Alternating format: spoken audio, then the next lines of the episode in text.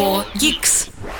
Mail.ru сделали подписку MailSpace, чат GPT получил доступ в интернет, а в России закрываются сервисные центры Apple. Давайте разбираться. Привет, гики, это я, Сергей Кузнецов, и еженедельный подкаст FoGeeks после небольшого перерыва. Мы возвращаемся в строй, и если вы нас слушаете в первый раз, пожалуйста, подпишитесь на подкаст и на наш телеграм-канал FoGeeks. Это очень сильно нам поможет. Ну, а если вы хотите помочь, но вы уже подписаны, то тогда можете просто рассказать своим друзьям, прислать ссылочку на телегу или на подкаст, чтобы они тоже послушали и были в курсе, что произошло в IT-индустрии за последнюю неделю. Не буду в этот раз долго рассказывать о том, как нас можно поддержать. Надеюсь, что вы это и так делаете. Погнали к новостям. 4 Geeks. ChatGPT Plus наконец-то получил доступ к интернету. На этой неделе, в понедельник, многие пользователи платной версии ChatGPT Plus заметили, что у них в настройках появилась галочка веб-браузинг, а, которая позволяет модели ChatGPT GPT-4 подключаться к сети и искать там информацию по ссылкам. Чтобы включить в веб-браузинг, как я и сказал, нужно открыть настройки, точнее, кликнуть на свой профиль, открыть настройки, вы там увидите бета features, и там можно включить веб-браузинг. Эту возможность OpenAI компания-производитель ChatGPT анонсировала еще несколько недель назад. Помимо этого, у некоторых пользователей появились уже и плагины для ChatGPT, которые также были анонсированы вместе с веб-браузингом. Честно скажу, пока что функция работает крайне нестабильно. За некоторое время, которое я тестил ChatGPT Plus, потому что только в платной версии доступен веб-браузинг и плагины, ChatGPT отказался читать несколько ссылок, сказал, что я не могу, не умею, вообще отстанет от меня. Однако там, где он э, смог все же зайти на сайт и смог, э, он там скроллит, кликает, значит, действительно ищет информацию, это было сильно лучше, чем просто генерация даже GPT-4. И это, конечно, очень прикольно. Буду наблюдать за тем, как развивается GPT и как развивается чат GPT и GPT-4 с веб-браузингом. Должно быть интересно. Ну, видимо, сейчас будут допиливать и делать это лучше, круче и веселее. А вот плагины пока что у меня недоступны. Если у кого-то они доступны, пожалуйста, расскажите, как и что там работает. Пока что это выглядит как, ну, действительно бета, так же, как на старте, там, когда выкатывали э, прочие функции, но OpenAI отличается тем, что довольно быстро допиливает различные фишки и выпускает их в жизнь. Будем смотреть и наблюдать. Ну и чтобы далеко не отходить, тут же расскажу, что OpenAI запустили приложение ChatGPT для пользователей iOS и Android. Можно его скачать. Оно работает в том числе бесплатно, но если у вас есть подписка ChatGPT+, то вы, соответственно, получите доступ и к GPT-4 там, и также различный доступ к всяким бета-функциям, которые, может быть, на iOS и Android будут отличаться от э, того, что происходит в веб-версии. Кроме того, в этом приложении поддерживается голосовой ввод с помощью модели Whisper с открытым исходным кодом. И да, вы ее можете к своему сервису, в принципе, прикрутить, но OpenAI, разумеется, сделала ее на смартфонах. То есть вы открываете теперь приложение ChatGPT, можете голосом что-то ему диктовать, и он вам в ответ э, напишет, э, значит, то, что сгенерирует а, нейронная сеть. Классно, круто, давно хотелось, чтобы это было. Кстати, в интернете есть инструкции, как даже Siri к этому подключить, а чат GPT гораздо умнее Siri, поэтому если вы хотите сделать такого умного помощника в своем смартфоне, то, в принципе, теперь это можно сделать на уровне приложения чат GPT. Фогикс. Нас слушает Илон Маск. Но это не точно. К российским сервисам Mail.ru запустили единую подписку MailSpace и снизили тарифы. Фишка в чем? Раньше у Mail.ru была отдельно почта, отдельно облака Mail.ru. А, можно было отдельно покупать место для писем и файлов, можно было покупать отдельно облако. Теперь есть подписка MailSpace, которая объединяет почту и облака Mail.ru, и стоит она действительно приемлемо. Я вам расскажу сейчас, э, то есть в любом случае дают на старте 100 гигабайт навсегда, э, но вы при этом видите рекламу, у вас нет возможности загружать большие файлы, и всяких дополнительных возможностей. В случае, если вы покупаете подписку, в зависимости от того, какую, а, на сколько гигабайт, а, цены, разумеется, различаются, и немножечко различаются фишки, которые есть внутри. Ну вот давайте посмотрим. 128 гигабайт стоит 150 рублей в месяц, ну 149, но я буду округлять и говорить 150, уж простите. 256 гигабайт стоит 200 рублей в месяц, 512 гигабайт стоит 300 рублей в месяц, 1 терабайт стоит 400, а, 2 терабайта стоят 700 и 4 терабайта стоят 1000 400 рублей в месяц. Прикольно, потому что, ну, понятно, чем больше места вы берете, тем дешевле вам обходится 1 гигабайт. В общем, если вы пользуетесь почтой или облаками Mail.ru, а лучше и тем и другим, то а, вы можете прямо сейчас пойти и оформить себе подписку MailSpace, тем более, что до 30 июня довольно прикольные условия. Можно 128 гигов на год купить всего за 500 рублей, за единоразовый платеж, да, 500 рублей в год, а на 512 гигов за 1000 рублей. То есть платите 1000 рублей и до конца года у вас 500 гигабайт в облаке, э, точнее, плюс год э, с момента покупки у вас 512 эм, гигов, что, в общем-то, стоит в обычное время 300 рублей в месяц, а за 1000 рублей можно купить сейчас на год до 30 июня, если успеете. 4 Geeks. Компания Volkswagen может установить Harmony OS на свои автомобили. Но должен сделать оговорочку. Э, в принципе, интеллектуальные системы уже давным-давно стоят в автомобилях. У кого-то это проприетарный, кто-то пользуется там Android, кто-то просто вставляет CarPlay, и, в общем-то, ему достаточно. Но вот Volkswagen, как заявляет Financial Times, ведет переговоры с Huawei о внедрении Harmony OS в свои автомобили, которые будут продаваться в Китае. Видимо, все же для остального рынка будет что-то иное. А вот э, в Китае, ну, почему бы не продавать на одной из популярных там операционных систем. Сейчас бренд ищет долгосрочного партнера и говорится, что Huawei, скорее всего, на первом месте. У Volkswagen вообще исторически есть некоторые проблемы с э, программным обеспечением, и в Китае особенно, потому что в Китае люди любят все же свое, поэтому такое партнерство может привести к хорошим успехам э, бренда на рынке. Тут еще другой вопрос, а будут ли китайцы покупать не китайские автомобили, а все же otomobil немецкий, но это вопрос уже второй, наверное, они с этим как-то знают, как работать. Программное обеспечение у Volkswagen вообще часто считается отстающим, и не могу не подтвердить это, потому что недавно катался на, ну как недавно, год назад, даже больше, катался на Volkswagen Touareg 2000, по-моему, 18-19 года. Ну давайте так, а, при учете, что за несколько лет до этого я ездил на Тесле и ездил на других автомобилях, да, у Volkswagen 2019 года года было очень старенькое э, ПО, красивое, но прям, прямо скажем, очень такое кондовое, странное, и как будто его делали там 10 лет назад. Если они смогут с помощью Harmony OS вывести свое программное обеспечение на новый уровень, будет прекрасно, на мой взгляд, тем более, что странно видеть э, подобные операционки, подобные вообще вещи в электромобилях, которые Volkswagen сейчас активно продвигает на рынке, поэтому я думаю, что у них все будет хорошо. В целом Harmony OS прекрасная операционная система, да, максимально похожа на Android, но тем не менее Huawei сильно переработал ее, сделал там много интересных фишек. В общем, я очень надеюсь, что это сотрудничество будет успешным. Подождем и посмотрим.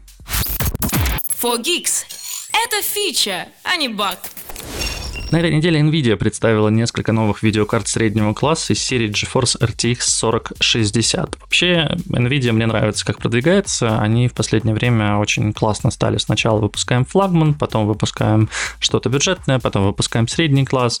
И вроде как э, и выкатывают постепенно, и понятно, что там спросом могут регулировать как-то, и понятно, что при этом, да, у них там постоянно инфоповоды, и там чуть ли не каждый месяц Nvidia светится в новостях с тем, что они они выпустили какой-то новый продукт. Ну, вот в этот раз RTX 4060, 4060 Ti 8 гигабайт и 4060 Ti 16 гигабайт.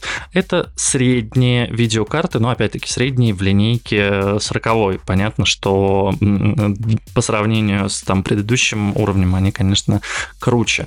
В RTX 4060 стоит графический процессор AD107, там 3072 ядра CUDA, Сама компания утверждает, что 4060 в 1,2 раза быстрее, чем 3060 и в 1,6 раз быстрее, чем 2060 без генерации кадров. Ну, в целом, склонен им верить, это похоже на реальные цифры.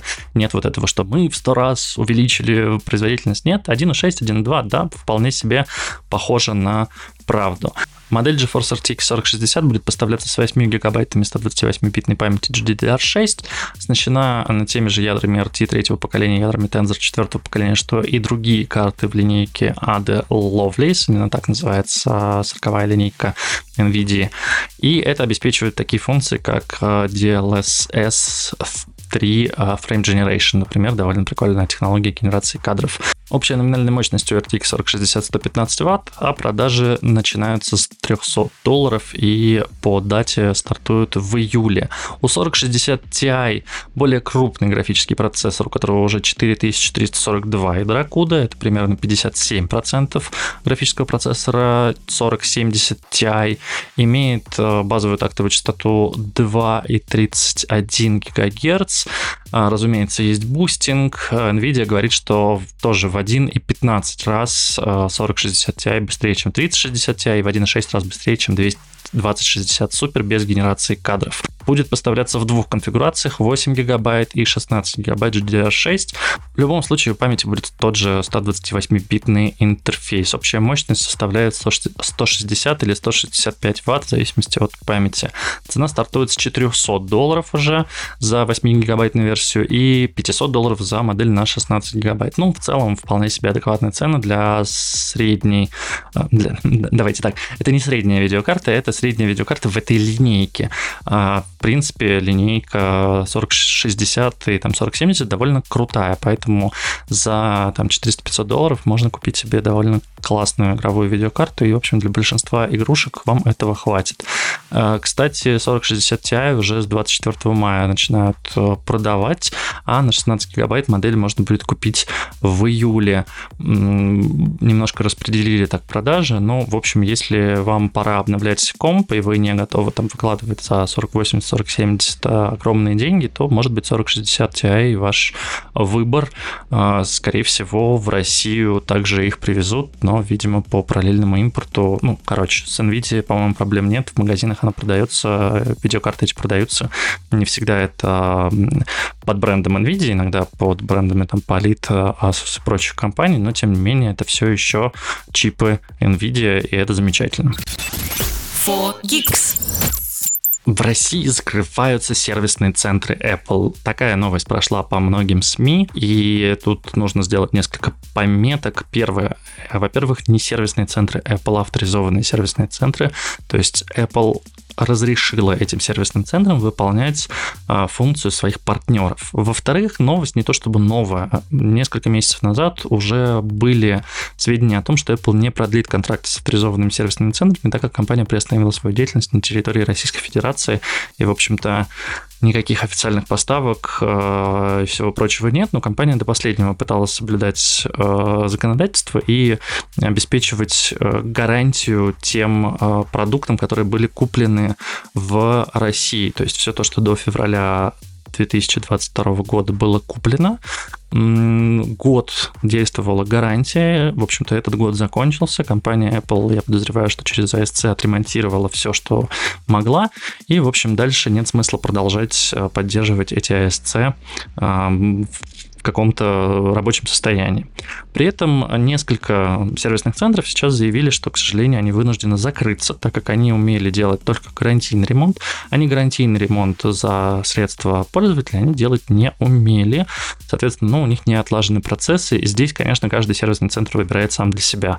Он либо диверсифицирует бизнес и начинает производить не гарантийный ремонт, или что называется постгарантийный ремонт, когда вы просто платите деньги за этот ремонт, а сервисный центр сам решает, откуда он будет доставать запчасти, каким образом, а, какие это будут запчасти, да, предлагая вам, что это может быть оригинал, а может быть не оригинал. Но в любом случае это не значит, что все сервисные центры, которые ремонтируют Apple, закрываются. Более того, те бренды, те магазины, которые продают по-прежнему технику Apple по параллельному импорту, как правило, говорят, что они могут выполнить и гарантийный ремонт. Как это происходит? Вы приносите свой телефон в условное видео, говорите, смотрите, у меня сломался iPhone. Они вам говорят, хорошо, классно, мы сейчас отправим э, ваш iPhone в, например, Казахстан или в какую-то другую страну, где он был куплен.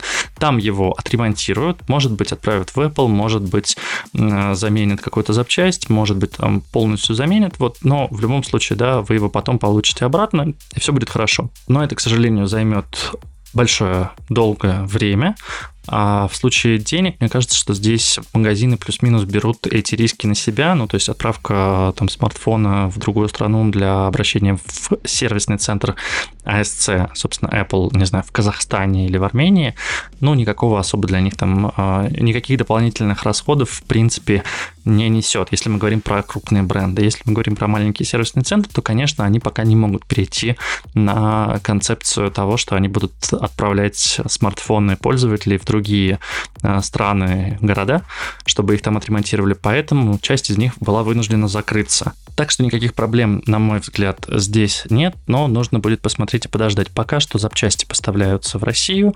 Да, не всегда это официально, не всегда это легально, но тем не менее даже оригинальные запчасти Apple по-прежнему в России доступны, и сервисные центры могут их устанавливать. Так что не бойтесь, э, можно поставить, можно отремонтировать смартфоны и ноутбуки даже в России, в том числе там в крупных городах, разумеется. Но да, здесь есть вопрос того, что сейчас может быть риск э, некачественных компонентов из Китая. И здесь нужно, конечно, доверять и ходить только в доверенные сервисные центры. Вот тут будьте аккуратней. Фогикс. Тут говорят о технологиях.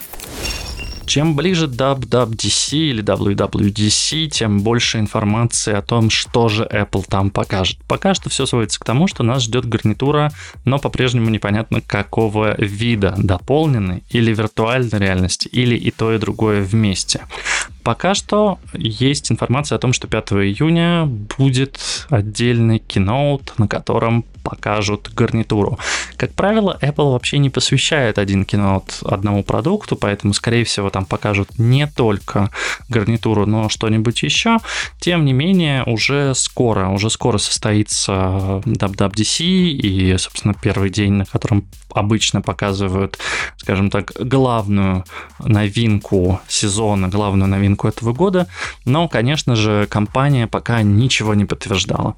Тем не менее, некоторое время назад компания зарегистрировала и запатентовала операционную систему XROS, о чем это интересно может говорить? Ну, похоже, что это э, смешанная реальность, потому что XR, в принципе, это э, сокращение для Mixed Reality.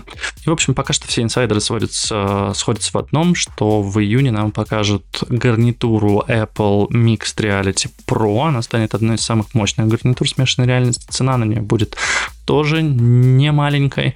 И в первую очередь, наверное, она будет предназначена для профессионалов в сфере гейминга, в сфере каких-то индустрии развлечений. Вряд ли это будет штука, которую там все будут покупать себе домой, но понятно, что часть людей действительно будет покупать ее для дома, и это, в общем-то, консюмерский, конечно, финальный продукт.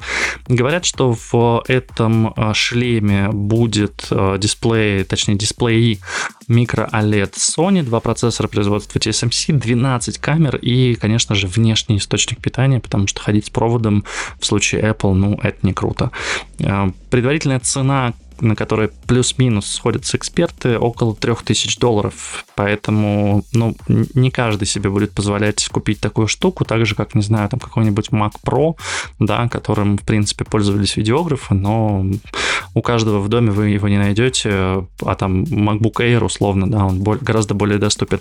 Может быть, потом Apple выпустит еще консюмерскую версию, да, там не, не, не Pro, а чуть попроще, которая будет стоить там тысячу, полторы тысячи долларов. Вот эту штуку уже можно будет, в принципе, спокойно ну, где-то спокойно, где-то в кредит э, покупать и использовать дома. Но пока что в любом случае Apple нужно, чтобы для гарнитуры было создано много контента, так как если это новая история, а это очевидно, ну, то есть такого продукта не было, то нужно, чтобы сначала разработчики посоздавали много контента, который можно в эту гарнитуру загружать. Так что ждем 5 июня. В любом случае будет очень много новостей. Следите за анонсами в, в Geeks чате, в Geeks канале в Телеграме.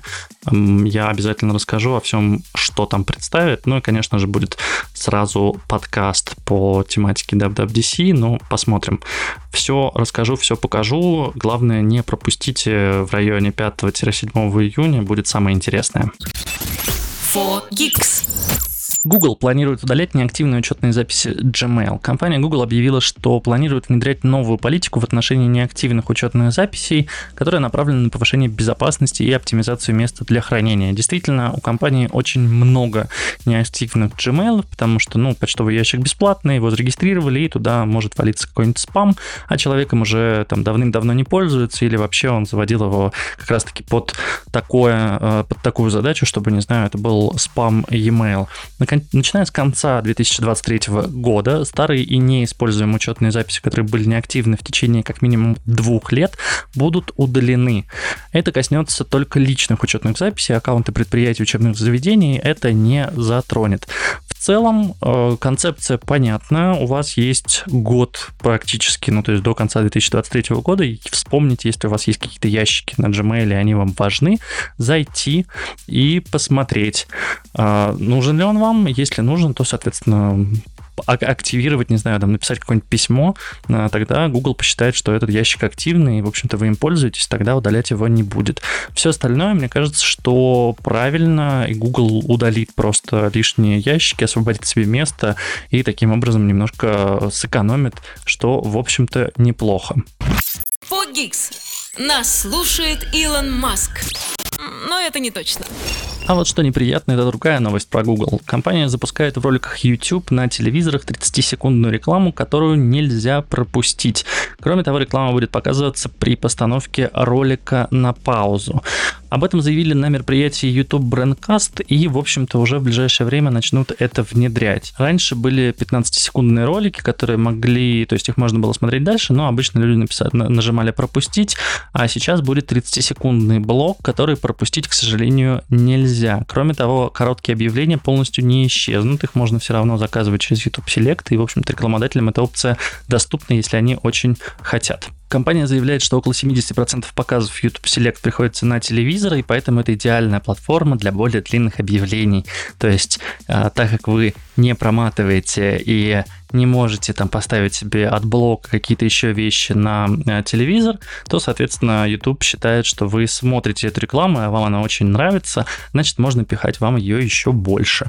Ну, не знаю, мне вот неприятно. Честно говоря, у, у меня есть э, YouTube премиум, в России вообще э, реклама YouTube больше не показывается, так что, в принципе, я справлюсь. Но иногда в отпуске я, бывает, подключаю на телевизоре в отеле, не подключаю, точнее, я запускаю YouTube, и, господи, а сколько там рекламы? Там и сейчас, в принципе, после паузы а, тебя заставляют посмотреть а, рекламный блок, но теперь еще вы будете жать на паузу, а у вас просто на экране будет висеть какая-то реклама, а, даже когда вы не запускаете ролик. То есть просто поставили на паузу, хоп, вам реклама, не знаю, покупаете пиццу не круто, не круто Google. Можно, пожалуйста, ограничить как-то количество рекламы в нашей жизни, потому что, ну, и так э, там э, молодежь не смотрит э, телевизор, в том числе потому, что там, ну, это невозможно иногда, то есть ты смотришь фильм, у тебя там 4 рекламных блока в часовом просто э, видео, ну, блин, э, очень сильно раздражает.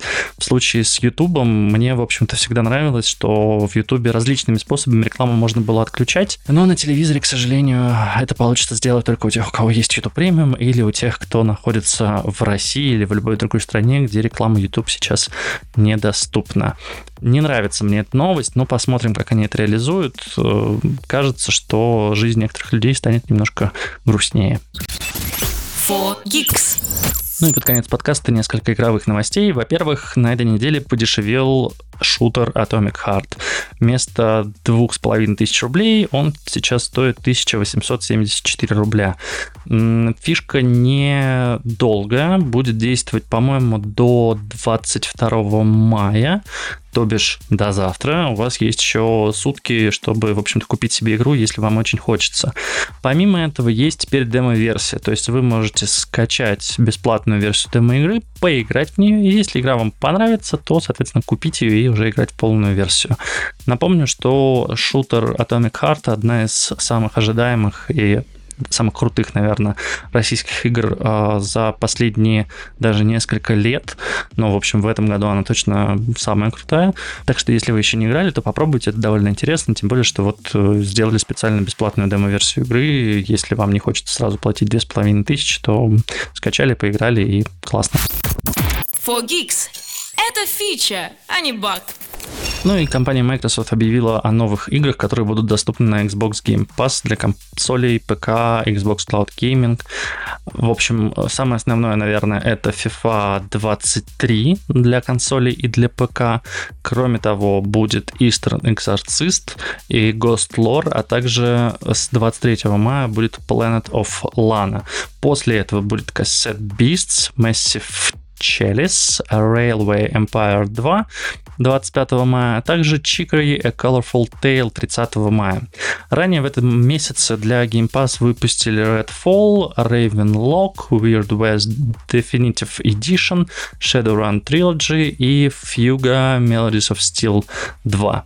В целом игрушек довольно много, а, но здесь важно еще сказать о том, что 31 мая из Xbox Game Pass уйдут некоторые игры. Это Европа Universalis, Evil Genius 2, FIFA 21, ну, в общем, зачем она вам, вон, FIFA 23 есть, Floppy Nights и Lone Movement Simulator.